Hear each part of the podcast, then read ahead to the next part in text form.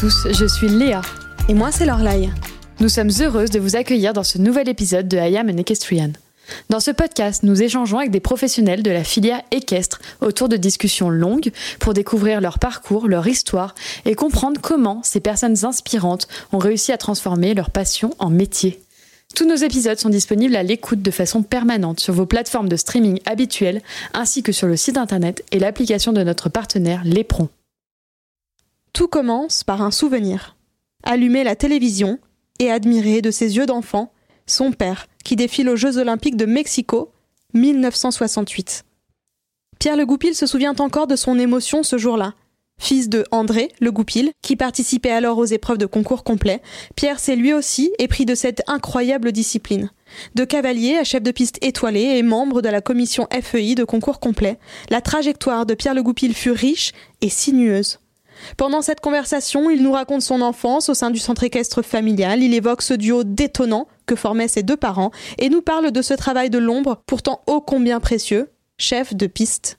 Cet épisode est aussi émouvant qu'enrichissant, on espère que vous l'apprécierez.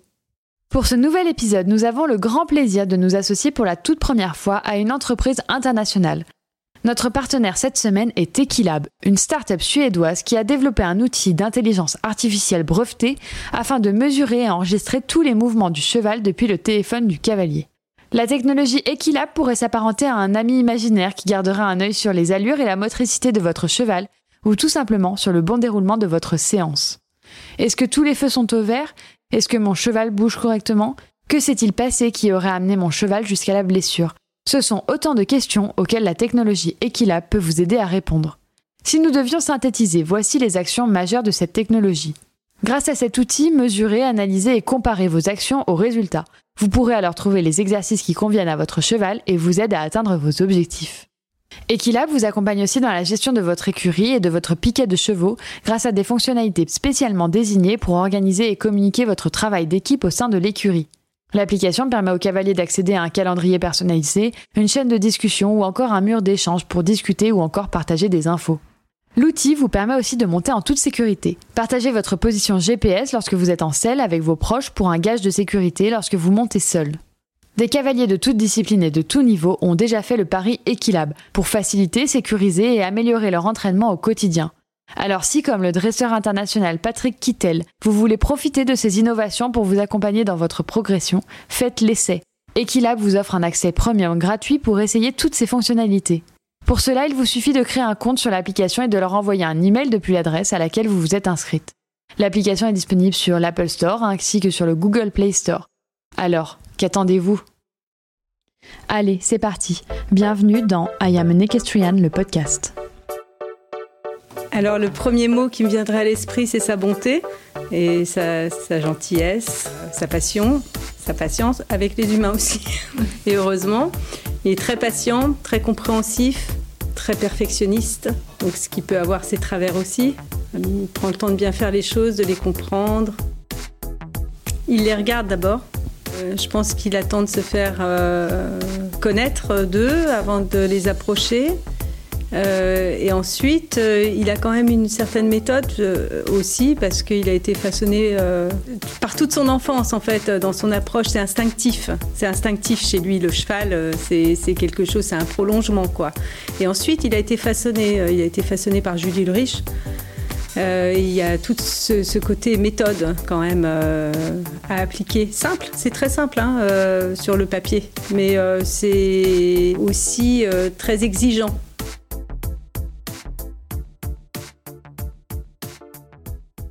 Bonjour Pierre, merci beaucoup de nous accueillir chez vous à l'occasion de cette interview.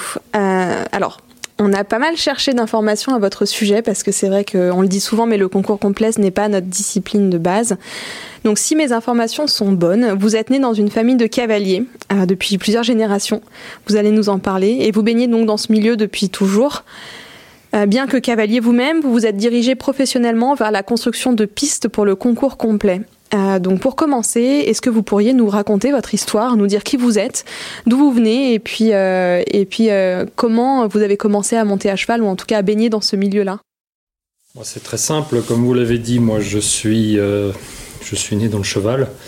Alors, depuis cavalier depuis plusieurs générations, c'est vrai en sens que je suis d'une famille de, cultivateurs. Donc, euh, euh, au-delà de la génération de mes parents, le cheval était un outil de travail. Et c'est vraiment après la guerre que euh, le, sport s'est immiscé là-dedans un petit peu. C'est-à-dire que les chevaux qui, servaient à la ferme le dimanche servait à, s'amuser, à faire des, courses de pays, euh, les premiers concours hippiques, les premiers concours complets. Et euh, bah, mon père était un petit peu un, pionnier euh, dans le haut niveau. On pourra revenir là-dessus parce que c'est quand même important.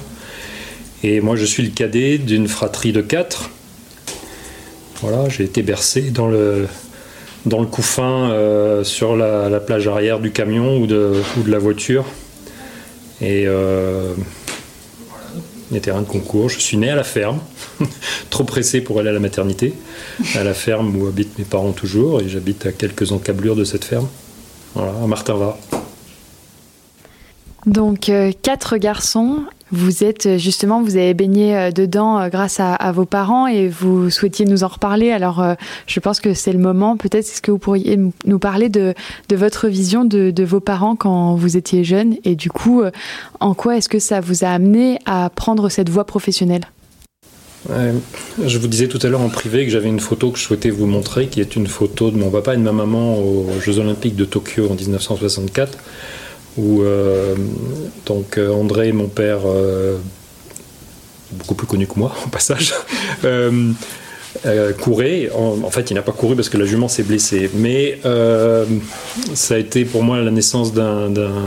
J'appelle ça un petit peu un mythe parce que j'avais deux ans. et c'est la photo qui a illustré tous les récits que j'ai pu avoir. En fait, mes parents euh, sont main dans la main et marchent euh, quelque part devant les écuries en bottes et en survêtements. Euh, voilà, et ils sont beaux et c'est une photo qui est gravée dans mon âme, quoi.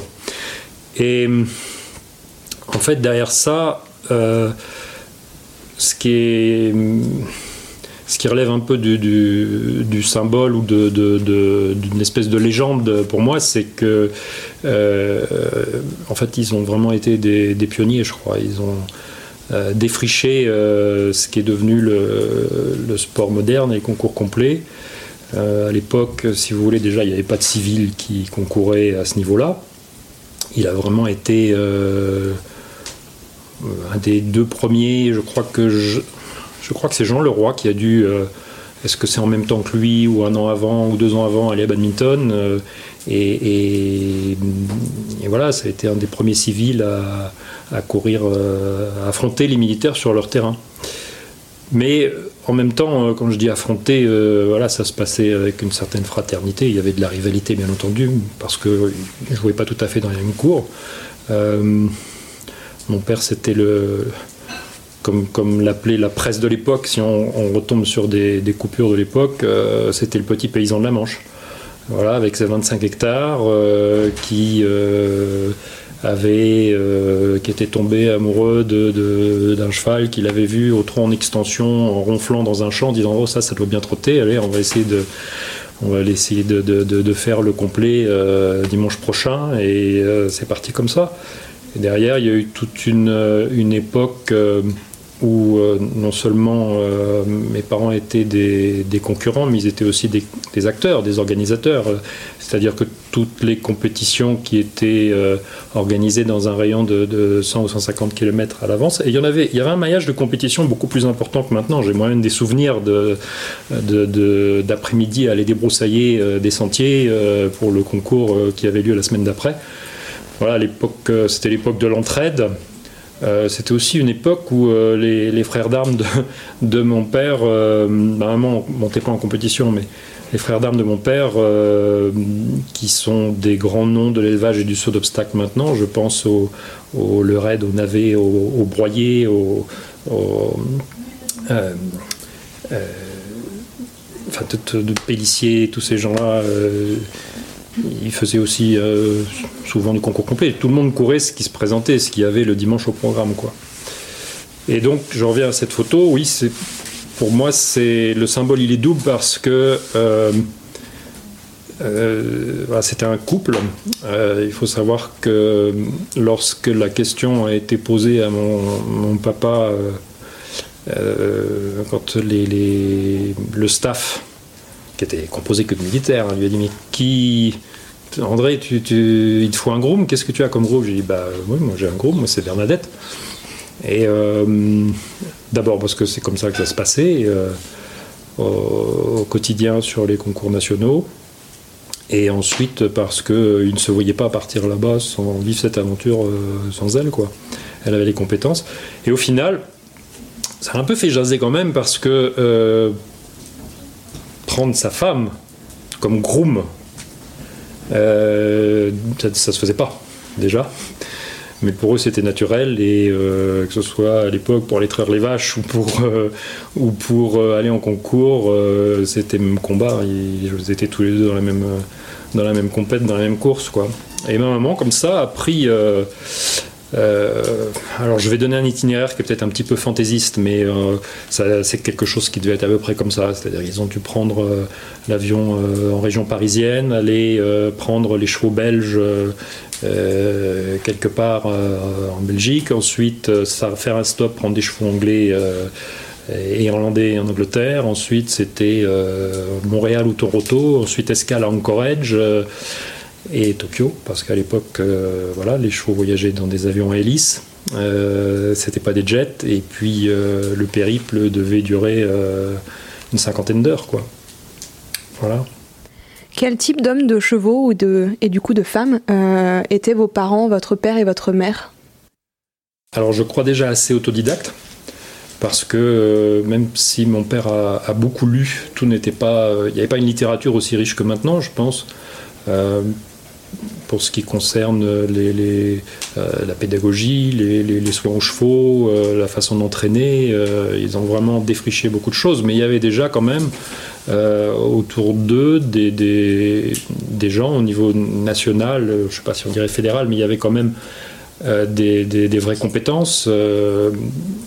Mon, père s'est fait un peu repérer entre guillemets par des officiers du cadre noir et des gens qui couraient déjà à ce niveau-là qui l'ont aidé quand même. Donc il allait faire un petit peu des stages ou euh, il aidait sur les concours. Euh, euh, moi j'ai toujours entendu mon père parler du colonel Margot, ancien écuyer en chef, grand artiste, dessinateur de, très belles choses qui ont été notamment pour, pour, des, des, grandes maisons. parler donc du colonel Margot avec des sanglots dans la voix, quoi, parce que c'était il l'a un peu pris sous son aile et il l'a il a beaucoup aidé. Sinon, euh, c'était tellement différent. Euh, comme je vous dis, euh, voilà, c'était avant tout des ruraux avec qui, qui, vivaient de, de, l'élevage de, de, bovins et c'était même parlait même pas encore d'élevage de chevaux. à l'époque, oui, il a commencé, ils ont commencé à élever des chevaux dans les années 60, mais déjà avant tout pour, pour lui-même, pour avoir des chevaux montés. Alors après, euh, quel genre d'hommes de chevaux? Je pense qu'ils ont effectivement appris sur le tas. C'est un peu de l'eau tout le monde, mais si on compare avec une génération actuelle où euh, les uns et les autres ont tellement différents de ma génération à moi en plus. Euh, mais un jeune qui, perce, garçon ou fille, voilà, il y, a une, filière à suivre, il y a des opportunités d'aller à l'étranger, il y a des opportunités d'intégrer des, des, groupes, d'avoir un vrai suivi avec un staff euh, et pas simplement sur le plan purement équestre, mais aussi sur le plan euh, de la sophrologie, des soins, de, euh, tout ce qui touche à la, préparation physique et à l'organisation, à l'organisation économique et, voilà pour, pour, devenir des vrais performeurs. À l'époque, c'était pas ça. Même si mon père a, conservé toute une littérature qui serait peut-être un peu dépassée maintenant, mais une littérature vétérinaire manuscrite euh, d'un monsieur euh, qui l'a énormément aidé et qui lui écrivait mot à mot tout ce qu'il devait faire euh, en termes de galop, de suivi, d'entretien du cheval et de, choses comme ça. Mais c'était très personnalisé, c'était très. je pense que c'est. C'est une époque de pionniers, vraiment. Reparlons un peu de vous, Pierre.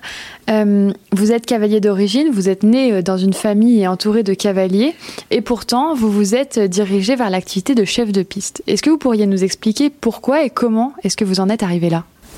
Euh, Je pense qu'il y a deux choses. D'abord, j'ai grandi avec mes frères sur une ferme, et j'en parlais encore l'autre jour sur la route avec Yannick, mon épouse, on évoquait un petit peu ça parce que je, me disais qu'est-ce que je vais leur raconter Qu'est-ce que je vais leur raconter? Et c'est elle qui m'a un petit peu guidé, mis sur la voie. Euh, voilà, il y a euh, cette, ce fantastique espace de liberté qui était la ferme de Carneville où je suis né, euh, à quelques encablures de Cherbourg, avec un bois pas très loin, une rivière qui traverse les pâtures. Une route où il passait une voiture toutes les 5 minutes à l'époque, maintenant c'est une toutes les 5 secondes. Et euh, entre la bicyclette, euh, les poneys qui sont arrivés un petit peu plus tard, euh, la ferme, les tracteurs, les chevaux, les concours.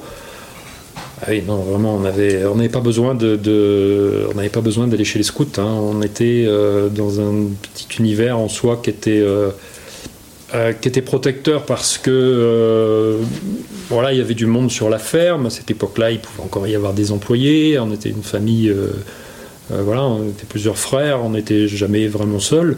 En même temps, dès l'âge de 10 ans, à partir du moment où les poneys sont arrivés, je, ferai un petit, petite, euh, petite parenthèse là-dessus après, parce que ça c'est arrivé à un moment précis. Euh, voilà, je pouvais partir le matin avec mon poney et revenir le soir à la tombée de la nuit avec mon, sandwich et mon baluchon et je disparaissais loin dans les bois, quoi. Personne ne s'inquiétait. Ce serait plus possible maintenant. On n'a jamais fait ça avec nos filles, on n'oserait pas. Est-ce qu'on peut parler de ces poneys? J'ai très envie de savoir à quel moment ah. ils sont arrivés dans votre vie. Alors les poneys, ne me demandez pas quelle année, mais euh, je devais avoir... Euh, ne sont pas arrivés très tôt. Hein. Euh, moi, j'ai pas appris à monter avec des poneys. les poneys clubs, c'était, ça existait un petit peu en région parisienne à l'époque. moi, j'ai fait du tronc levé sur un cheval de club, puisqu'il y avait quand même, il y avait quand même un centre équestre sur la ferme, mais qui était locataire. Et mon père ne s'en occuper que de loin. Euh, mais voilà, ça m'a permis de monter sur des chevaux d'instruction et d'apprendre à monter à cheval. Les poneys sont arrivés un petit peu plus tard. Je devais avoir 10-11 euh, ans, oui, dans les années 70, on va dire, de façon assez euh, originale. attendu qu'on habite à Cherbourg, donc à côté de Cherbourg, donc à un quart d'heure des ferries, il arrivait, il est arrivé assez régulièrement euh, que, on que la douane nous appelle en disant voilà, on a des chevaux en transit, euh, le temps de faire les papiers, etc. Est-ce que vous pouvez les héberger parce qu'on euh, ne peut pas les embarquer ou on ne peut pas les débarquer? En l'occurrence, c'était une caravane publicitaire Marlboro avec un énorme camion, une diligence et des poneys.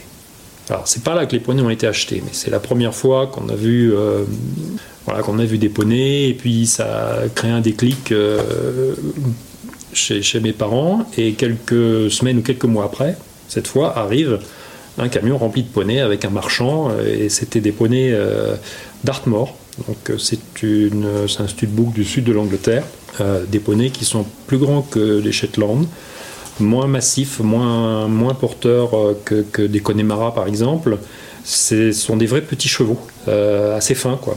Et euh, il en a acheté, euh, ils sont restés quelques jours, puis au bout d'un moment, je sais pas, souvent on lui a proposé, soit il a dit est-ce que je peux pas vous en garder quelques-uns? Et il a acheté, je crois que c'était trois ou quatre poneys à l'époque. Et comment ça s'est passé Je ne sais pas, mais moi j'ai jeté mon dévolu sur une petite ponette baie brune que j'ai baptisée Flicka. Comprenne qui pourra. voilà. De ça, si je poursuis un petit peu le fil, vous avez euh, donc monté à cheval et puis vous avez découvert le concours complet, vous êtes devenu chef de piste et maintenant vous êtes donc chef de piste de concours complet de niveau 3 étoiles. Vous êtes amené à voyager dans le monde entier cette année, vous auriez dû aller euh, au Japon, à Tokyo. Euh, vous allez parfois en Russie, en Chine ou, ou encore Taïwan. Est-ce que vous aimez cette vie? Est-ce que vous aimez votre métier? Est-ce que vous aimez cette vie qui vous emmène aux quatre coins du monde découvrir de d'autres cultures, d'autres façons de faire, mais toujours le même sport et toujours le même animal, le cheval? Bah, la réponse est oui, indubitablement, parce que de toute façon, on ne peut pas le faire si. Euh, on ne peut pas euh, voyager de façon euh, répétée sans aimer voyager déjà, sinon ce serait une corvée. Juste une petite précision sur la liste que vous avez donnée, c'est pas tout à fait ça. Je devais effectivement aller au Japon pour un concours qui avait lieu à côté de Tokyo, mais c'était pas à Tokyo. Moi, je n'étais pas, je suis pas dans le dans le casting des jeux. Euh, c'est-à-dire que je travaille avec la fédération japonaise pour, euh, sur des concours euh, intermédiaires. Pour l'instant, c'est des concours de 3 étoiles. parce que les meilleurs cavaliers sont en Europe, en France, Allemagne, Angleterre. Et c'est plutôt la génération qui suit derrière, et puis certains qui vont et qui viennent, parce qu'il y a pas mal de mouvements entre le Japon et l'Europe. Et euh, j'ai commencé par faire une, une, première piste il y a trois ans à, côté d'Osaka à Miki. De toute façon, c'est pas compliqué, il n'y a que deux terrains là-bas. Euh, Miki et euh, l'autre dont j'ai oublié le nom, puisque en fait je devais y aller cette année, mais je, je n'y suis pas encore allé, à côté de Tokyo. Mais cette année, effectivement, euh, il m'avait demandé de venir pour trois concours, deux à Osaka et un à côté de, Tokyo. Euh, la Russie, j'y suis pas encore allé. J'ai été contacté par euh, Jean-Philippe Camboulive, qui travaille au développement à la Fédération équestre internationale, m'a appelé pour me demander si. me prévenir que j'allais être appelé. Et en fait, bon, ça s'est pas fait avec la situation qu'on connaît. Oui, non, mais bien sûr que j'aime ça. D'abord parce qu'il y, a un contenu intéressant. Euh, même si les missions sont pas toujours les mêmes.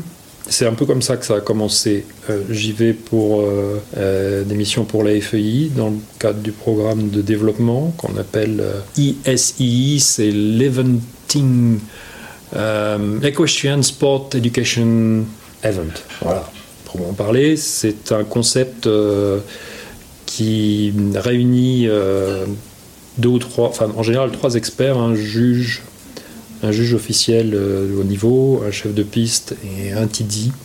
Et tous les officiels de, de, qui, euh, qui, s'intéressent et qui pratiquent le concours complet dans le pays. Euh, donc pareil, chef de piste, steward, délégué technique ou apprenti.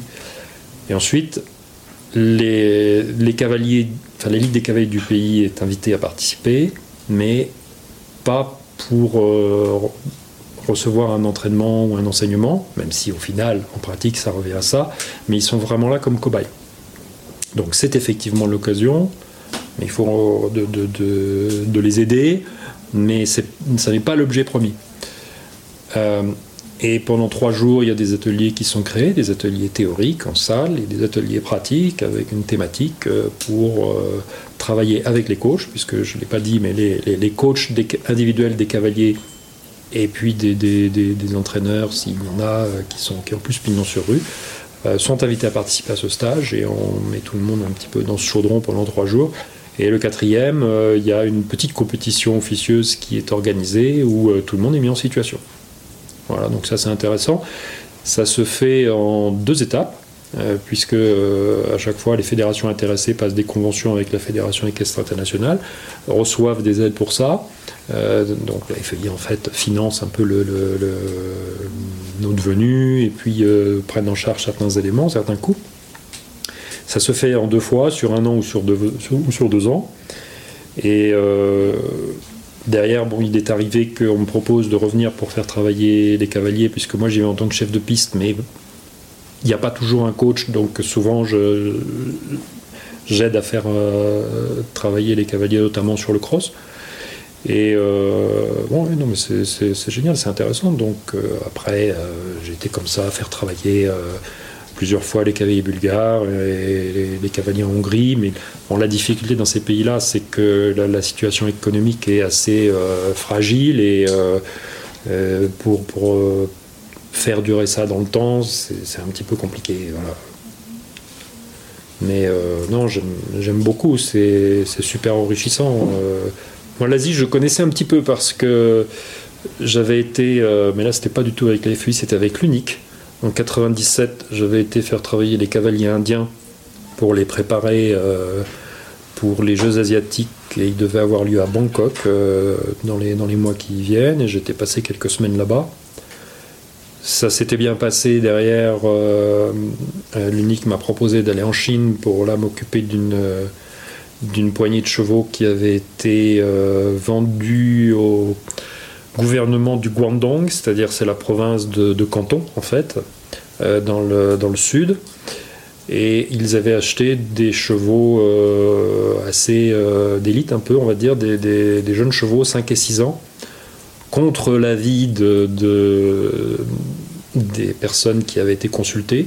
Ils voulaient plutôt les encourager à, acquérir des chevaux d'école, des chevaux un petit peu mûrs, 8, 9, 10 ans, euh, mais comme ils avaient auparavant, dans leur tournée en Europe pour acheter des chevaux, avaient été reçus en Allemagne, au Danemark, euh, ils avaient vu des chevaux présentés, euh, la manière dont on les présente là-bas, et euh, arrivé à la grande semaine de Fontainebleau, ils ont vu des chevaux briller dans les, en dressage, dans les épreuves de 5 ans et de 6 ans, et ils ont dit mais c'est ça qu'on veut.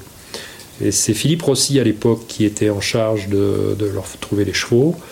Et euh, si un jour vous lui posez la question, il vous racontera. Et euh, voilà, en fait, ils ont préféré acheter des jeunes chevaux, euh, peut-être plus chers même, en tout cas plus fragiles. Et on m'a appelé à la ressource en urgence parce que ça se passait très mal. Les chevaux étaient arrivés depuis quelques, depuis trois mois, je crois. Ils devaient être, ils devaient être suivis avec la visite d'un entraîneur français qui était installé à Singapour avec une visite de trois jours euh, toutes les trois semaines ou six semaines. Et il y est allé une fois, il a dit stop là, il faut absolument venir faire quelqu'un parce qu'ils ne savent pas. Ils savent pas. Ils savent pas. Euh, au niveau des soins, c'était une vraie catastrophe. Il faut savoir que euh, la Chine du Sud, quand on arrivait au mois de au mois de juin, il fait 35 degrés, 95% d'humidité, et la moindre petite atteinte ou le moindre petite dermite se transforme en catastrophe. Et voilà, ils ne savaient pas gérer l'hydratation des chevaux, ils ne savaient, pas, les soigner après euh, les avoir travaillés. Euh, voilà, donc il fallait un suivi technique. Il y avait là-bas un entraîneur russe qui les aidait avec des chevaux, euh, des réformes de course de, Hong Kong, mais qui avait lui des méthodes totalement inappropriées aux chevaux qui venaient de France. Quoi. Et bon, ça, c'était une autre expérience euh, enrichissante, très difficile, euh, parce que quand vous dealez avec des. quand vous avez affaire à des gens qui n'y connaissent rien et euh, qui ont acheté des, si ce n'est des Formule 1, en tout cas des Formule 2, donc des, vrais chevaux, quoi, avec du potentiel. Non, ça a été compliqué. Puis moi, je manquais un petit peu de maturité pour. comment dire, faire du court terme. C'est-à-dire vraiment les préparer pour une échéance à un temps donné, euh, en l'occurrence pour les championnats de Chine qui avaient lieu à Shanghai euh, à l'automne. Et moi, je suis arrivé en essayant plutôt de faire du travail de fond. Et euh, je suis allé là-bas cinq semaines à Canton. Ensuite, j'ai dû rentrer pour m'occuper du, concours, on y reviendra après, mais du concours de Martin Va, qui était mon, bébé et le concours que j'avais créé à Martin Va et en leur donnant rendez-vous en septembre à Shanghai, euh, sachant qu'entre-temps, euh, ils, voilà, ils avaient organisé les choses de telle sorte que les chevaux étaient très fatigués. Quand je les ai retrouvés à Shanghai, il a fallu tout reprendre à zéro et bon, les chevaux étaient un petit peu en meilleur état. J'ai pu venir avec quelqu'un parce que j'ai dit à l'unique que moi je veux y retourner, mais il faut absolument que je parte là-bas avec un soigneur. Et euh, oui, soigneur, on peut pas et tout. J'ai dit, écoutez, moi, si vous payez l'avion, je me débrouille avec la personne. Et mm, j'avais une amie hein, que je connaissais depuis longtemps et qui, qui, qui nous a accompagnés là-bas pour s'occuper des chevaux. Voilà, bon, ça, c'est après, c'est le début d'une autre histoire, mais on pourra y revenir plus tard. Vous avez un peu devancé nos questions en nous parlant de vos missions à la FEI la digression, c'est mon fort. c'est pas grave, c'est le format idéal pour ça. Euh, et du coup, j'aimerais bien revenir un peu là-dessus. Donc, vous nous avez parlé, si je me trompe pas, des programmes que vous animez de, de développement et de solidarité à la fédération. Et puis, vous avez été nommé très récemment par la FEI pour intégrer le comité technique de concours complet, aux côtés notamment de, de Benjamin Ayot, qui a intégré la, le comité d'attelage. Il y a Constance Popino au tribunal et puis euh, Christian Lozano au comité d'endurance. Est-ce que vous pourriez nous parler un tout petit peu de vos missions au sein de la FEI dans le cadre de ce comité? Euh, quelles sont les choses qui vous sont demandées et euh, en quoi votre rôle permet de, développer et d'améliorer quelque part la discipline du concours complet? Alors, moi, alors, euh, concernant la, commission concours complet à la FEI, j'ai fait acte de candidature, mais pas spontanément. C'est-à-dire qu'en fait, ça m'a été proposé, demandé euh, par des, personnels de la FEI euh, qui m'a dit oui, euh, il y a, qui m'a expliqué voilà, il y a un renouvellement comme tous les ans puisqu'il y a six membres dans la FEI dont un président et chaque année c'est tournant. Chaque année il y a une personne qui sort, une personne qui rentre et ce sont des mandats de quatre ans. donc Lars Christensen, chef de piste cavalier entraîneur de ma génération suédois connu, était sortant. Et euh, on m'a dit ce serait bien que tu postules, euh, il faut qu'il y ait plus de Français. Euh, voilà, du coup j'ai appelé, j'ai appelé Michel Asseret pour lui en parler, qui m'a dit voilà, qu'ils avaient déjà un peu pensé à moi, mais il n'y avait rien de fait. effectivement, tu as raison, bon, je te rappelle. Et voilà très rapidement, il m'a dit euh, voilà, tu fais un courrier à la Fédé parce qu'il faut que ce soit la Fédé qui te. Tu fais acte de candidature auprès de la Fédé, ensuite auprès de la FEI dès que la Fédé valide, et voilà, ça s'est fait comme ça. Après, euh, après c'est pas une élection, c'est un, une nomination. Donc il y a un comité, un comité de nomination à la FEI qui se charge d'étudier les différentes candidatures. Voilà, CV, lettre de motivation.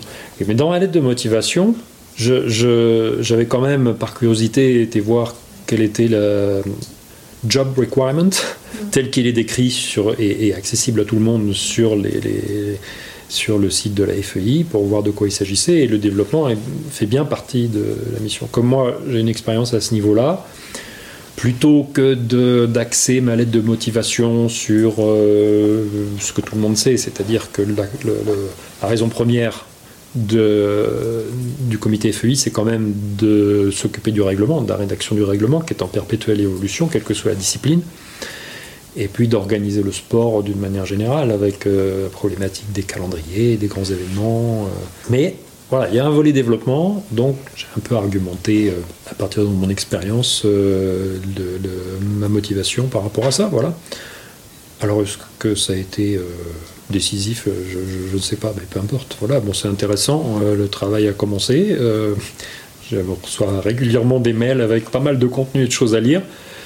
nous avons en théorie deux à trois réunions en présence à Lausanne par an. et plus des réunions visio téléphonées mensuelles. Euh, bon, là, euh, tout de suite, bah, vous, voyez bien comment ça se passe.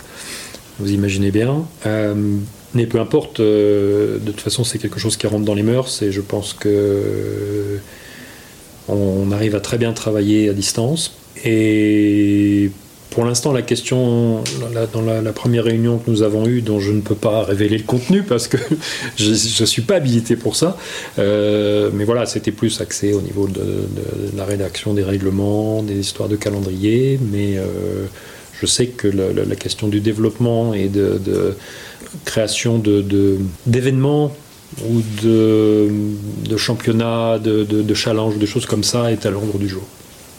Et ça, ça m'intéresse particulièrement parce que, surtout en Europe de l'Est, où, euh, contrairement à ce qu'on peut imaginer, il y a du potentiel. Il y a du potentiel d'abord parce que euh, il y a des élevages de qualité, il y a des, cavaliers qui sont pas plus bêtes ni moins doués que d'autres. La seule chose dont il manque, c'est des preuves de compétition et bien, évidemment de suivi technique. Mais avant tout, si vous n'avez pas de concours, euh, s'il n'y a pas de, de, quelque part, de, raison de, monter à cheval et puis de se perfectionner, euh, ça ne peut pas évoluer. Donc par exemple, euh, moi j'ai commencé à aller là-bas en 2015, donc c'est quand même assez récent hein, tout ça, pour ce qui est des missions FEI très vite, les gens avec lesquels je travaillais essayer de, bouger les choses pour qu'il y ait des championnats régionaux qui s'organisent. Mais c'est très compliqué parce que euh, les relations entre les pays concernés euh, des mêmes zones euh, sont pas toujours très facile.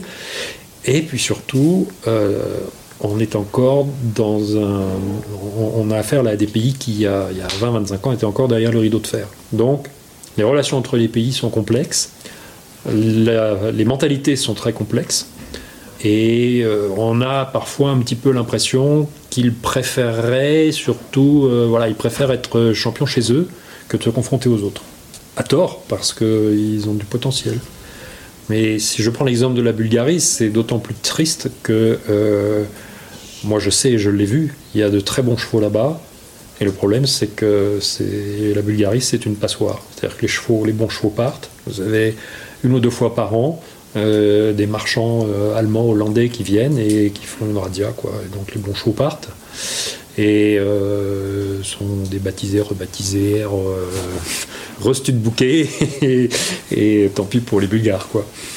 Alors ça peut faire sourire, mais je crois que dans la feuille de route de la FEI, il est écrit noir sur blanc dans le marbre hein, que pour des soucis de pérennité de notre sport, euh, le développement vers les nations, si ce n'est émergentes, en tout cas les, nations qui, qui, ont un accès au haut niveau, c'est-à-dire qui, qui, ont du potentiel pour accéder, c'est pas forcément du potentiel pour être performant, mais pour accéder et pour participer, euh, il y a un potentiel et si on ne fait pas quelque chose pour les aider, si on ne fait pas quelque chose pour euh, euh, élargir un peu le, la, liste des pays qui participent au programme olympique, pas simplement aux Jeux, mais au moins qui participent aux épreuves qui donnent accès aux Jeux olympiques, si on n'est pas capable de montrer au comité olympique la valeur d'universalité de notre sport, eh bien, à plus ou moins longue échéance, il est très très menacé, il est régulièrement menacé. On entend parler, il y a d'autres sports plus, euh, soi-disant plus populaire qui pousse, et euh, le bagage historique du, sport équestre ne suffit pas. Hein. Pour pouvoir avancer dans la conversation et justement poursuivre sur l'évolution du concours complet euh, en France comme à l'étranger, j'aimerais déjà revenir aux fondamentaux et à l'essence de votre métier de chef de piste de, concours complet. Est-ce que vous pourriez nous en parler de ce métier, des contraintes, de l'expertise qui est nécessaire aussi pour imaginer un bon parcours de cross Comment sait-on finalement juger, jauger les difficultés et quelles sont aussi les qualités nécessaires pour être un bon chef de piste? Comme je vous disais, je manie la digression avec maestria. Euh, tout à l'heure, j'ai pas répondu à la question que vous m'avez posée, mais très brièvement. Euh, pourquoi je, suis devenu chef de piste? Quand j'étais enfant, on jouait avec des poneys. Qu'est-ce qu'on faisait avec les poneys euh, Dans le jardin, on installait des fagots, des balles de paille, et puis euh, on faisait des puissances, et puis on est passé, et puis on faisait. Ça ressemblait plus au trial motocycliste qu'au concours complet, puisqu'on on essayait de dévaler des trucs impossibles, de passer, de franchir des endroits euh, improbables. Voilà, ça, la chasse au renard accrue dans, les, dans les landes et dans les dunes de la Hague. voilà, le cross, on l'avait dans les tripes. Et quand j'étais enfant, que nous allions en concours, on n'avait pas les tablettes, on n'avait pas les portables, on avait euh, quelques magazines euh, à, à, bouquiner, mais voilà, moi je, sais que je regardais par la fenêtre et puis euh, un talus, bah, je, voyais un obstacle, un fossé, je voyais un obstacle et c'est voilà, ça c'est pour le, le côté freudien. Ensuite, il y a eu un autre événement euh, déclenchant, ça a été l'accident de mon père en 89, puisqu'il courait encore, euh, euh, on va dire, au haut niveau, avec un cheval dont j'ai hérité malgré lui par la suite, à la suite de cet accident. il avait un excellent cheval qui s'appelait Mariachi, qui était un fils de sa jument des Jeux de Mexico, un fils de Olivette voilà, qui, qui l'a monté jusqu'au niveau, on dirait maintenant euh, pro élite et, euh, et deux ou trois étoiles de l'époque. Il a eu un très grave accident à Etretat avec fracture du bassin, quatre mois d'hôpital, euh, des séquelles qui n'ont pas empêché de remonter par la suite, mais pas en complet. Il a remonté dans des épreuves 130, 135 dans les mois qu'on suivi, mais ça a été très long pour moi, ça a été un choc euh, d'abord parce que euh, je l'ai vu euh, quasiment mort au pied d'un obstacle et j'ai cru qu'il s'en relèverait pas. Et dans les jours qu'on suivi, sachant qu'à l'époque j'étais en contrat d'aide à Saumur sous la houlette de Jean-Paul Jean Bardinet. Je suis allé avec lui à Etretat pour voir comment on pouvait reprendre ce parcours qui avait posé des problèmes. Et euh, je lui ai dit, moi j'ai des idées parce qu'il y a des choses qui vont pas. Et, c'est pas. Voilà, ça a été une première expérience. Et bien des années plus tard, je me euh, retrouve un peu euh, sans, voilà, sans, sans, destin professionnel bien déterminé. Une, euh, je postule dans un centre équestre qui venait de se créer pas très loin de, pas très loin de là où j'habitais. ça ne marche pas. au bout de quelques semaines, ça s'arrête. Et, et, et, là, je décide de. Je décide, du jour au lendemain, d'organiser un concours sur la ferme familiale. Voilà. C'est ainsi qu'est né le Grand Complet à Martinva sur euh, la propriété. Pas uniquement la propriété qui était trop petite, mais on, débordait un peu sur les terrains des voisins. Et euh, voilà, première année euh, concours régional, deuxième année 98, 97, 96, 97, 98 des épreuves nationales, première internationale avec une et deux étoiles de l'époque, donc on dirait deux et trois étoiles maintenant, à partir de 99. 4 étoiles, Coupe du Monde à partir de 2002, et la suite, euh, bah, vous la connaissez. Moi, c'est comme ça que je suis devenu chef de piste, parce que je n'ai pas fait de formation, ni pour euh, concevoir, ni pour construire.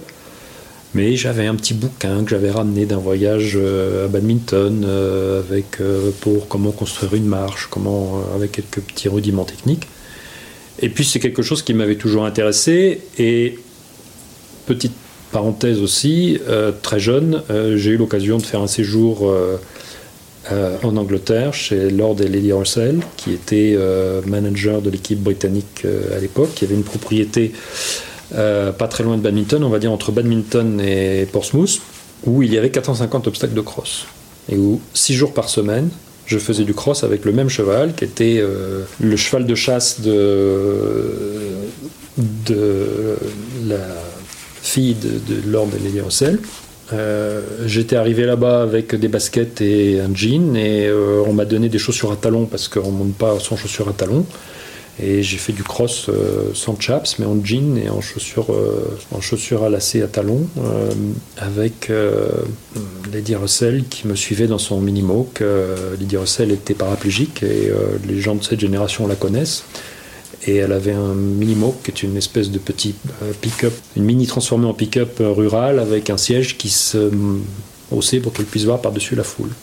Mais elle était déjà là au jeu de Mexique, au jeu de Mexico à s'occuper de l'équipe britannique. elle a eu une carrière phénoménale où elle accueillait américains, canadiens, anglais sur sa propriété pour faire du cross. Dès qu'elle voyait un obstacle de cross quelque part, elle le reproduisait chez elle le fameux Normandie Bank de badminton. C'est un obstacle qu'elle avait vu au Haras du Pin, euh, qu'ils ont baptisé le, Normandie Bank, et euh, on a refait un chez lui. Et euh, Frank Weldon ensuite a fait le fameux Normandie Bank de badminton que tout le monde connaît également. Donc ça, voilà, ça a participé de ma vocation, ça m'a donné une vision. le fait d'aller à Burgley à 13 ans avec ces gens-là m'a explosé les pupilles, quoi. Et j'en ai gardé des images qui ont été gravées. Donc voilà, c'est quelque chose que j'ai essayé de, reproduire très modestement sur notre concours, mais quand même avec une vision de ce que devait être un événement, le, côté euh, festif, danse, euh, décontracté, mais avec beaucoup beaucoup d'intensité. Et euh, la propriété de Martin Va se prêtait très très bien à ça, puisque voilà, si, quand je parle du chaudron de Martin Va, tous ceux qui l'ont vécu savent très bien ce que ça veut dire. C'est comme ça que je suis devenu chef de piste. Vous connaissez le principe, nous sommes à mi-épisode et nous faisons un petit break pour vous parler cette fois de notre club I Am an Equestrian. Rejoindre le club I Am an Equestrian, c'est accéder à du contenu et des insights exclusifs sur notre média, sur nos invités et sur l'actualité de la sphère cheval. C'est bénéficier de promotions et d'offres de la part de nos partenaires, mais avant tout, c'est soutenir notre média et vous aligner sur les grandes valeurs qui ancrent ce podcast. La passion, le sport, le respect du cheval et de l'animal. Alors si vous souhaitez vous aussi faire partie du club et devenir membre, bénéficier de tous ces avantages, rendez-vous sur Steady, le lien est dans notre bio Instagram. Allez place à la seconde partie de cet épisode avec Pierre Le Goupil. Bonne écoute. On a, on a eu l'occasion d'interviewer euh, Grégory Baudot, qui est chef de piste euh, jumping, CSO, euh, un chef de piste bien connu de, niveau 5 étoiles.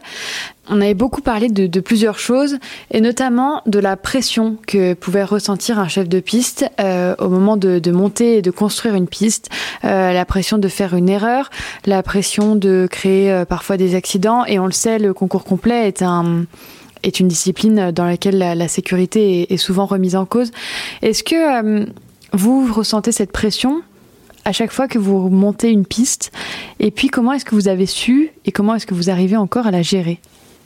Alors, mon cas est un peu particulier parce que euh, en, France, en tout cas, euh, en général, quand je fais, quand je suis chef de piste, je suis aussi constructeur c'est pas forcément la, meilleure chose parce que euh, ça m'expose à des problèmes de délai qui me. J'ai d'ailleurs une réputation que je traîne un peu comme un boulet, c'est d'être souvent en retard. Euh, c'est pas ce que je cherche, hein, c'est toujours quelque chose qui est, euh, qui est, jamais très facile à vivre et la pression elle est surtout là, elle est par rapport au délai. La pression de bien faire, bah oui bien sûr, euh, et je pense que quand je dis le doute m'habite, oui, il faut douter jusqu'au bout, c'est important.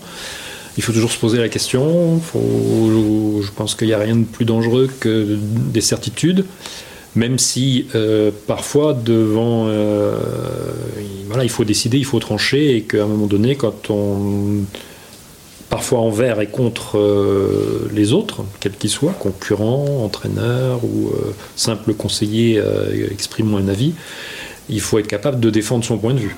Et pourquoi Mais si on n'est pas capable d'expliquer pourquoi on propose une difficulté qui éventuellement fait jaser, parce que ça arrive régulièrement.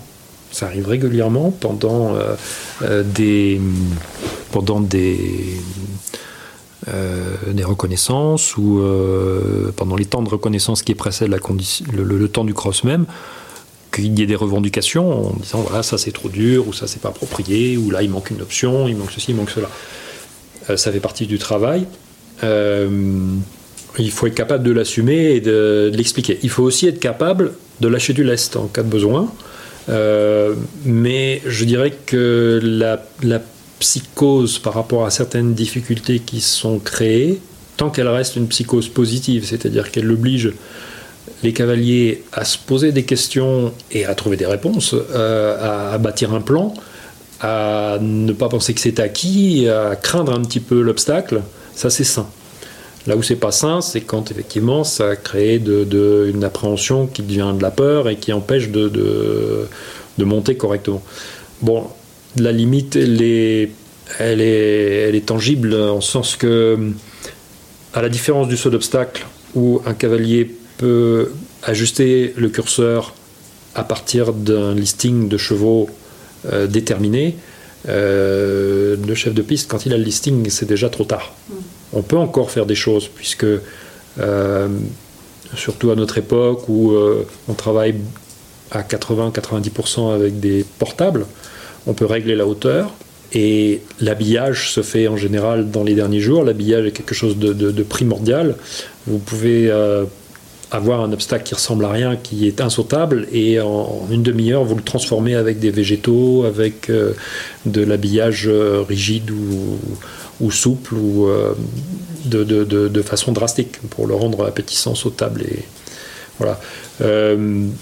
Mais quand même, dans les trajectoires, quand un obstacle est posé, il est posé, on ne s'amuse pas à le changer au dernier moment. Et là, il faut savoir aussi appeler un ami, comme on dit dans les jeux télé-réalité. Euh, et sur des échéances importantes, euh, c'est bien d'avoir un deuxième avis ou de, de, consulter. Il faut savoir aussi écouter euh, les cavaliers lorsqu'ils arrivent. on peut quand même, il y a toujours moyen de faire quelque chose.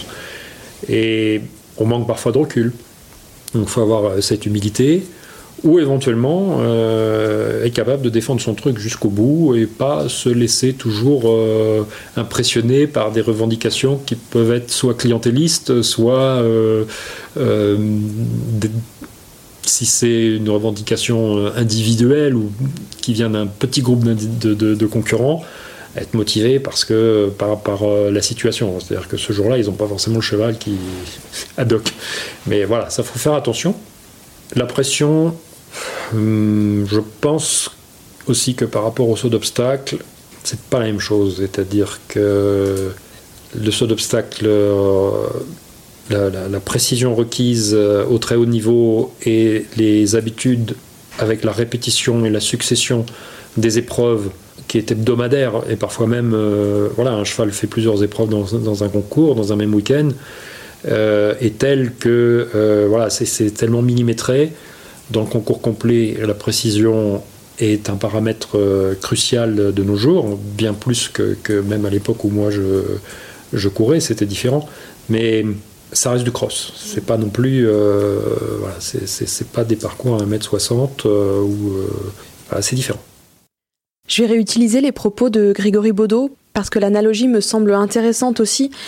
il disait que un bon parcours de CSO devait être, à, devait être à la fois technique pour le cavalier et juste pour le cheval. Est-ce que c'est quelque chose que vous partagez? Est-ce qu'il vous semble que c'est la même chose pour le cross? Un bon parcours de cross doit être à la fois technique pour le cavalier et juste à l'égard du cheval et de l'animal Oui, bien sûr. Bah, c'est, évident. Parce que le, on, parlait de pression. Euh, la pression, l'enjeu, c'est quand même d'établir un classement, donc il faut des pénalités. On ne veut pas d'accident. Mais au-delà de ça, euh, par rapport au cheval, euh, on veut aussi que les chevaux repartent avec une bonne expérience. C'est-à-dire qu'on ne veut pas avoir de mauvais sauts. Les mauvais sauts, il y en a toujours. Euh, ou des, choix, des sauts approximatifs c'est normal. Euh, on demande aux chevaux de galoper à 570 mètres minute euh, et puis parfois de revenir à un galop euh, de chasse, si ce n'est un galop de travail pour enchaîner une combinaison un petit peu technique avec des trajectoires serrées. Et ensuite, on leur demande de se déplier. Donc, la précision n'est pas tout à fait la même, mais sur si on compare les échelles de valeur, voilà, il faut quand même être extrêmement précis dans les trajectoires, même dans les trajectoires souvent beaucoup plus précis qu'en saut d'obstacle, puisqu'en saut d'obstacle, on ne saute pas des obstacles d'un mètre vingt de large ou d'un mètre trente de large. Donc euh, c'est un ensemble de choses où, euh, qui font que, bah, oui, on, peut poser des questions très pointues, euh, parfois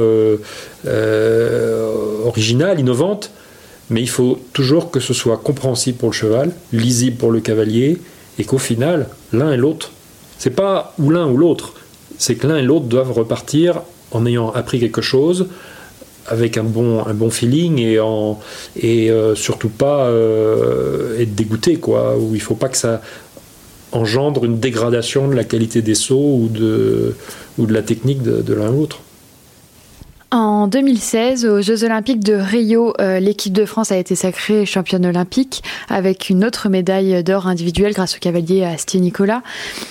Quel regard est-ce que vous portez, vous, en tant que chef de piste, sur euh, l'évolution de cette discipline et puis sa situation actuelle?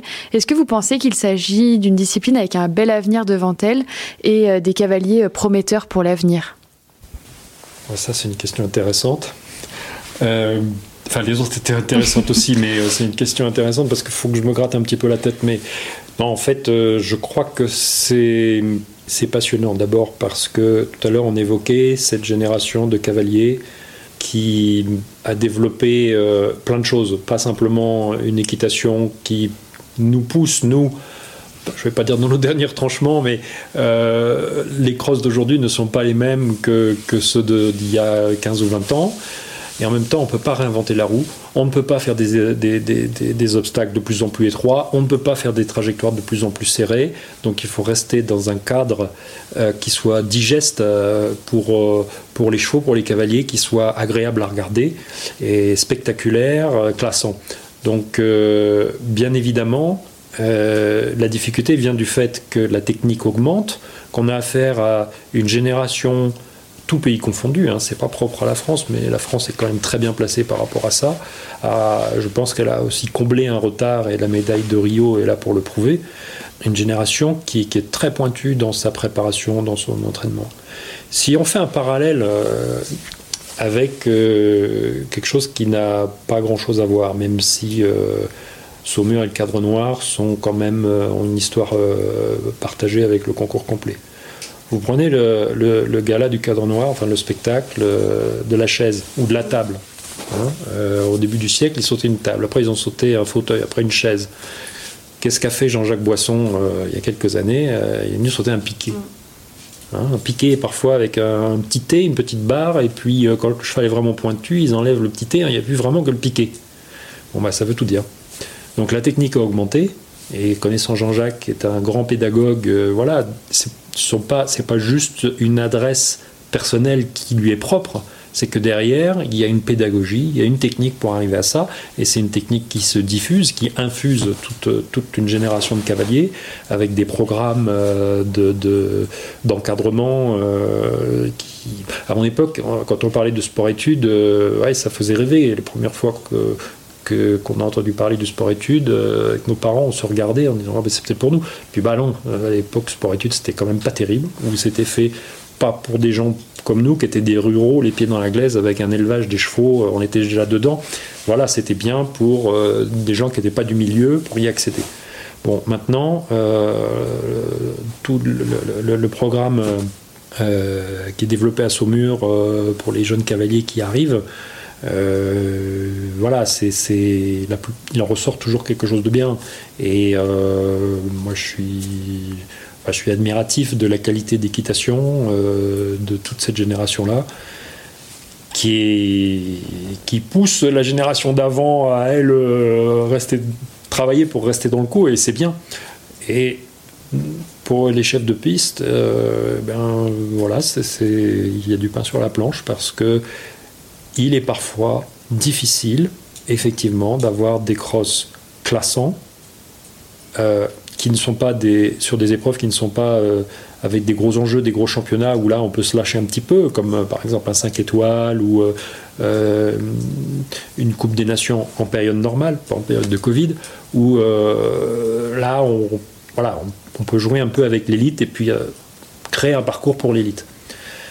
Euh, non, parfois on a des, épreuves où voilà, il faut composer avec des jeunes chevaux, des jeunes cavaliers, et en même temps vous avez aussi des chevaux plus expérimentés, donc il faut un classement à la fin, il ne faut pas que tout le monde fasse un incident, et en même temps on ne veut pas de casse. Donc ça, c'est pas toujours euh, très facile, mais euh, il y a...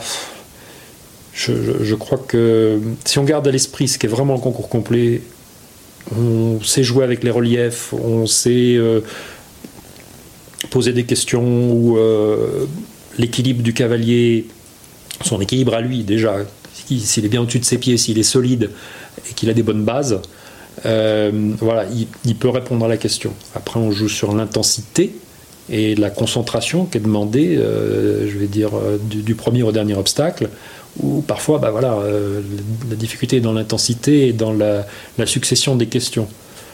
La difficulté, c'est d'ailleurs, c'est toujours d'éviter d'avoir un juge de paix, avoir un obstacle qui fasse le classement et puis les autres qui posent jamais de problème. Ça, aussi, c'est la difficulté.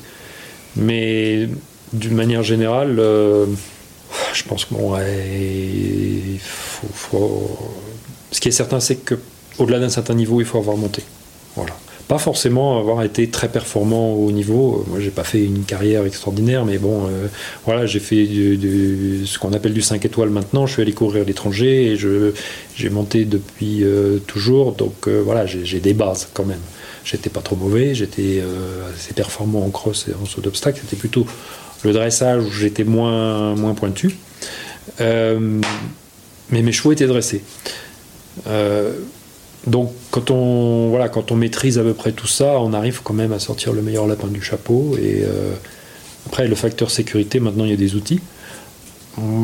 Moi, dès l'apparition de, ce matériel, euh, je m'y suis intéressé. Euh, c'était d'ailleurs, sans, sans, faire injure à mes confrères et, et, aux gens de la filière qui regardaient ça un petit peu de haut au départ, j'ai choisi de jouer cette carte-là euh, en utilisant le matériel dès lors qu'il est apparu. Euh, ça a commencé avec les fameux pins et ensuite avec les fameux MIMS, qui sont deux technologies un peu différentes, mais pour un, objet euh, exactement similaire.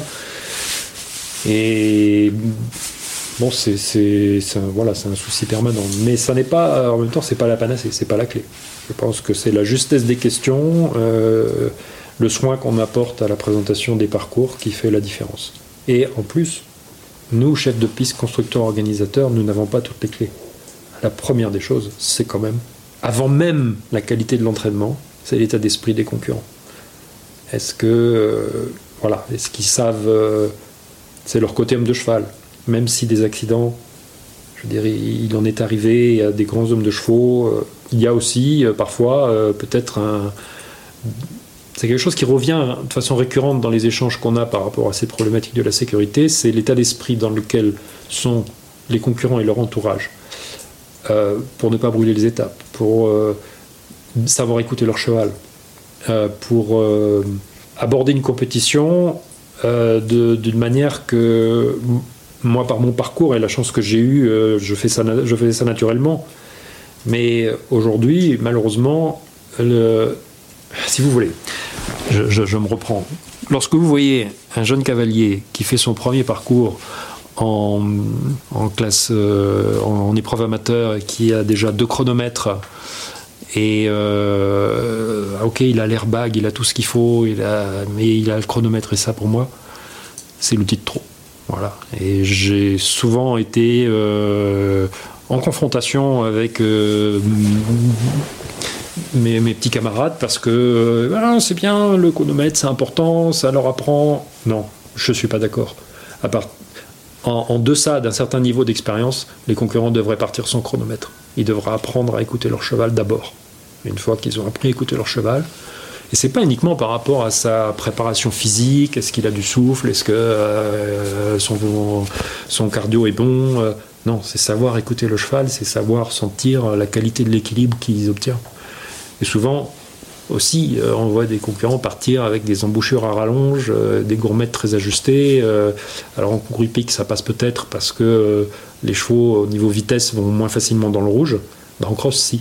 Et là, voilà, il arrive aussi des accidents à des très bons cavaliers qui maîtrisent tout ça. Mais c'est un point qu'il ne faut pas négliger parce que euh, la pression qu'arrivent à se mettre euh, des concurrents, et souvent d'ailleurs à cause de leur entourage, alors qu'ils ne sont pas prêts, ils ne sont pas armés euh, techniquement et mentalement, ça c'est un vrai souci. La sécurité, c'est évidemment un des sujets qu'on voulait aborder avec vous, et donc je vais continuer de tisser ce fil, cette, ce chapitre de la conversation. Euh, on avait évoqué le sujet de la sécurité avec Victor Lévesque quand on l'avait euh, interviewé, qui fait notamment partie des commissions fédérales et des tables rondes hein, pour, pour faire avancer le sujet. Et donc là, je, ne voudrais pas plagier, donc euh, je vais reprendre une question que nous a proposée Alexis Goury quand on lui a dit qu'on allait enregistrer avec vous, tout simplement. Alexis nous disait, enfin nous demandait, à votre destination, forcément. Peut-on encore imaginer des, nouveaux obstacles qui soient encore plus sécuritaires sans pour autant venir altérer les grands fondamentaux de la discipline, c'est-à-dire euh, les obstacles fixes, massifs, etc. Donc si je comprends bien la question d'Alexis, que je remercie au passage, parce que moi qui étais inquiet de manquer de matière, euh, ça va, on n'en manque pas. Vous êtes sûr que ça va suffire une heure? Je ne suis pas sûr. Non, non. Euh, dans les rencontres qu'on peut faire entre chefs des pistes, que ce soit dans le cadre des formations triennales qui nous sont imposées euh, et à juste titre d'ailleurs, euh, ou bien des séminaires, des, workshops entre chefs de piste que l'on fait, euh, auxquels j'essaie de participer assez régulièrement avec la FEI, qui sont toujours des occasions d'échange. voilà, la question est, c'est un laboratoire permanent. C'est-à-dire qu'il y a des choses qui existent qui ne sont pas validées, que d'aucuns connaissent vraiment, qui sont intéressantes, qui sont testées, euh, avec plus ou moins de bonheur, parfois des choses un peu farfelues, parfois des choses qui sont juste des pistes euh, expérimentales. Et euh, bon, moi personnellement, j'ai pas, je suis pas ingénieur de formation parce qu'en général, ça vient de la part de gens qui ont un intérêt pour la chose, mais qui ne sont pas forcément des chefs de piste ou des constructeurs, mais souvent qui ont un background ingénieur, technologique ou industriel. Et voilà, ils ont envie de réfléchir à la chose et ils apportent des des, façons de penser et de, concevoir qui peuvent être intéressantes. Je pense qu'il y, y, a des choses qui... On, verra d'autres choses. Je ne peux pas vous dire quoi, je, ne sais pas. Euh, moi j'ai réfléchi à des choses, j'ai essayé de, de, griffonner, je fais tous les obstacles que je construis, les, portables, etc., je les dessine en 3D, euh, j'utilise l'informatique, je passe euh, des nuits entières à faire des, choses comme ça quand j'ai besoin. Euh, mais en même temps, voilà, j'ai pas trouvé la botte secrète. je crois que ça va s'affiner certainement. Je sais qu'il y a des gens qui travaillent dessus. Peut-être qu'un jour, moi, j'aurai une idée géniale. Euh, mais euh, je n'ai pas de scoop à apporter à Alexis et à, tous nos camarades, malheureusement. Mais je crois que oui, non, ce n'est pas, c'est pas fini. Il, va forcément se passer des choses. De même que euh, dans la préparation, dans la conception aussi, il y a des choses qui vont encore évoluer. Je, pense fermement que euh, une, des pistes, par exemple, qui peut être intéressante euh, en matière de design, c'est euh, réincorporer. Je pense c'est fait au haut niveau, hein, mais réincorporer à un certain niveau beaucoup plus d'obstacles de terre, beaucoup plus d'obstacles avec du dénivelé, des choses comme ça, qui testent justement ce que je disais tout à l'heure, la solidité, la solidité et l'équilibre du cavalier, puisque un cavalier doit être solide, il doit être fort sur son cheval. S'il est faible, il s'accroche à la bouche. S'il est, fort au sens, c'est pas, c'est pas, euh, je veux dire, vous pouvez faire 55 euh, kilos et être fort à cheval, de même que vous pouvez en faire 90 et être un sac de patates qui se balade de la tête à la queue, et là vous êtes faible. Donc vous ne pouvez pas maîtriser votre cheval correctement. Mais on voit des jeunes femmes euh, fluettes euh, qui sont redoutables d'efficacité, de précision et, qui ne font, pas peur. C'est ça qu'il faut tester davantage, je pense, en utilisant plus les dénivelés jusqu'à une certaine limite. En tout cas, en essayant, en encourageant les constructeurs, les chefs de piste, les organisateurs à parfois s'affranchir un petit peu du, portable euh, posé comme ça un peu. Euh, de toute façon, là, je n'apprends rien à personne. Hein, euh, dans toutes les rencontres que l'on fait de chefs de piste, et ça arrive une ou deux fois par an, c'est un, sujet qui revient en permanence. C'est voilà, c'est de la trajectoire, de la courbe, du dénivelé, mettre les cavaliers et les chevaux en situation de,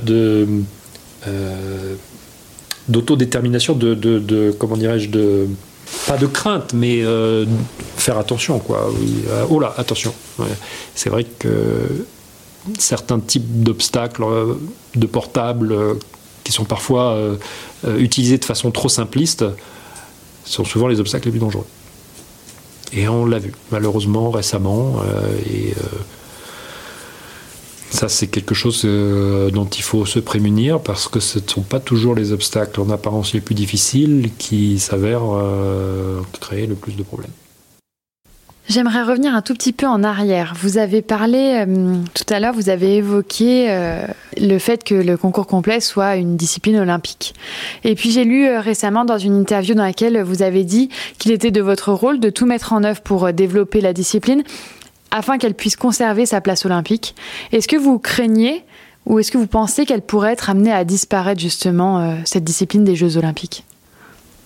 Alors il y a, plusieurs choses euh, qui peuvent être déterminantes dans le maintien euh, du programme olympique. Et là, je ne parle que par rapport à mon sentiment, ce que je sais, ce que j'ai lu, ce que j'ai entendu. je veux dire, il n'y a rien d'officiel là-dedans, mais il y a plusieurs choses. Il y a ce que je disais tout à l'heure, le, souci d'universalité, c'est-à-dire faire en sorte que. Mais le sport ECAS, pas simplement le concours complet, hein, parce que si jamais le concours complet venait à disparaître euh, du programme olympique, et là je le dis euh, solennellement sans vouloir être trop pompeux, parce que euh, parfois la tentation dans d'autres disciplines serait de dire euh, débarrassons-nous du concours complet parce que c'est dangereux et comme ça on a un peu plus de chances de rester. Ça c'est faux. Si concours complet disparaît, euh, les autres disciplines finiront par disparaître aussi parce que euh, c'est céder du terrain.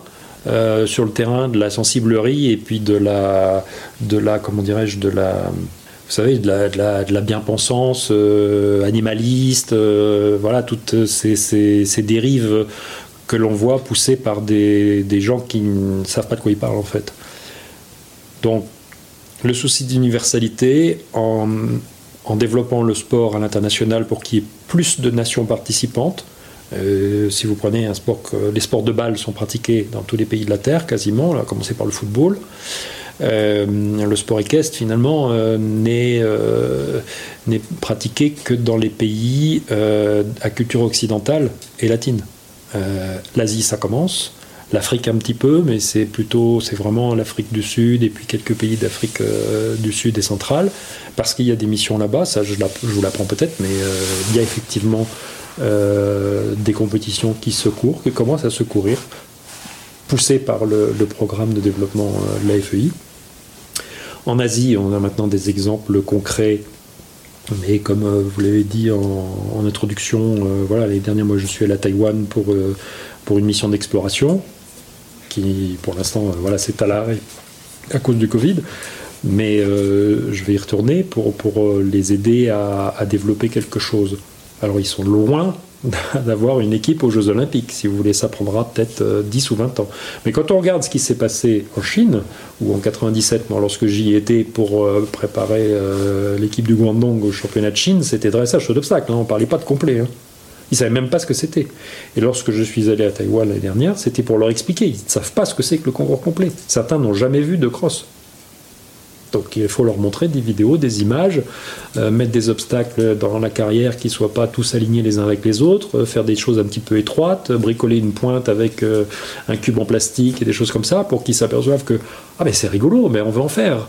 Après, bon, bah, il faut trouver des terrains et puis construire des spring gardens et ça va prendre quelques générations encore, mais peut-être que d'ici 15 ans, je ne sais pas, Taïwan, allez savoir, aura une... Bon, Taïwan n'a pas, n'a pas la puissance de la Chine. La Chine, la Chine veut être partout où il se passe quelque chose. Donc là, on les voit, ils ont une équipe qualifiée pour Tokyo. Euh, on peut en discuter. Euh, moi, pour connaître très bien ce que euh, le, travail qui est fait par nos techniciens français, Pascal Boutet notamment, pour en avoir discuté avec elle, voilà, il, faut en prendre et en laisser, mais elle, fait, elle effectue un travail fantastique et il faut être là parce que même si parfois il y a une approche et une mentalité euh, qu'on ne comprend pas toujours, il faut être là parce que si nous, Français, nous, techniciens, ou nous, Européens d'une manière générale, ne le faisons pas, eux, ils vont avancer quand même et ils ne le feront pas bien. Donc il faut être là, les encadrer. Et, euh, aussi parce que derrière, il y, a une industrie de services, d'élevage, de, choses comme ça, et qu'il y va de la santé de notre sport. C'est-à-dire que si on ne saisit pas les opportunités aussi de faire vivre euh, le sport en France, puisque les professionnels ne vivent pas que de la compétition, eh bien on, rate, on rate euh, l'essentiel.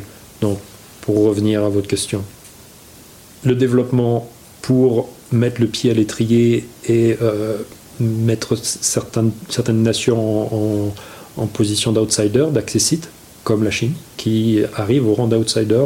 Alors peut-être pas encore tout à fait, mais le Japon maintenant est un outsider, pourrait très bien faire une médaille à Tokyo. Euh, la Chine peut très bien avoir une équipe qui finit, allez savoir. Il y a la sécurité, parce que personne euh, n'imagine euh, voir un grave accident pendant les Jeux Olympiques. Il faut savoir que ça peut arriver, il faut être prêt pour le gérer. et puis, il y a aussi la capacité à vendre notre sport aux médias, ou en tout cas à le prouver encore plus auprès du grand public il y a un problème d'information, puisque ceux qui le vivent, ceux qui le voient, ceux qui le découvrent, que ce soit à Pau, au Lyon d'Angers, à badminton, euh, ou dans une moindre mesure au Haras du Pin, euh, ah, ils trouvent ça génial. C'est un sport euh, spectaculaire qui a considérablement évolué. ça a beau, on a beau sauter des obstacles qui peuvent être euh, dans, l'intensité, dans la, quantité, euh, il y a moins d'obstacles très impressionnants comme euh, dans les années 70 ou 80, mais il y a des obstacles qui sont beaucoup plus techniques et qui, restent spectaculaires. Donc c'est un sport qui est vendable, mais qui a beaucoup de mal à se vendre. Donc il y a ça, les problèmes de coût par rapport. voilà, je pense que organiser une épreuve de concours complet au niveau olympique, ça coûte certainement beaucoup plus cher que, d'organiser un tournoi de volleyball. Et ça, ça peut être aussi euh, le point d'achoppement. pour terminer l'interview, vous aviez peur hein, de ne pas avoir assez de contenu. on est à 1h15 de, conversation, donc pas, de problème à ce niveau-là. J'ai encore une dernière question quand même, parce qu'on aime aussi les formats longs, nous. Est-ce que vous pourriez nous parler de votre plus beau souvenir sportif, s'il devait n'en rester qu'un? À titre personnel ou simplement dans, dans Ça peut être sportif compétition comme sportif personnel, tout simplement vous avec un cheval ou vous avec un poney, en tout cas un, souvenir qui vous lie euh, au cheval, le, premier qui vous viendrait ou en tout cas le dernier qui resterait si on devait euh, les trier. Alors ce ne serait pas forcément un, souvenir de cheval. Enfin, un souvenir de cheval, c'est pas un souvenir de moi de compétition, j'en ai, il y en a plein. Mais euh, en fait, ce qui me vient à l'esprit, c'est quelque chose qui fait un peu écho à ce que je vous ai raconté au départ. J'avais 6 ans. Euh, j'étais en robe de chambre devant ma télévision. Et euh, la télé s'est allumée et on voit le défilé des Jeux de Mexico. Ils chantent ailleurs. Je pointe la télé du doigt et je dis Papa. Voilà. Regardez votre père à Mexico. Le voir défiler, oui, le reconnaître. Euh, je l'avais jamais vu à la télévision. Il n'y avait pas de télévision chez nous où on venait juste d'en acheter une pour l'occasion. Et euh, voilà, ce sont des choses qui marquent et qui, qui vous marquent au fer rouge. Quoi. Merci beaucoup, Pierre. Merci à vous. Merci à vous, c'était un vrai plaisir. On espère et on souhaite que cet épisode avec Pierre Le Goupil vous ait plu. On se retrouve dans deux semaines pour un nouvel épisode. Et en attendant, prenez bien soin de vous.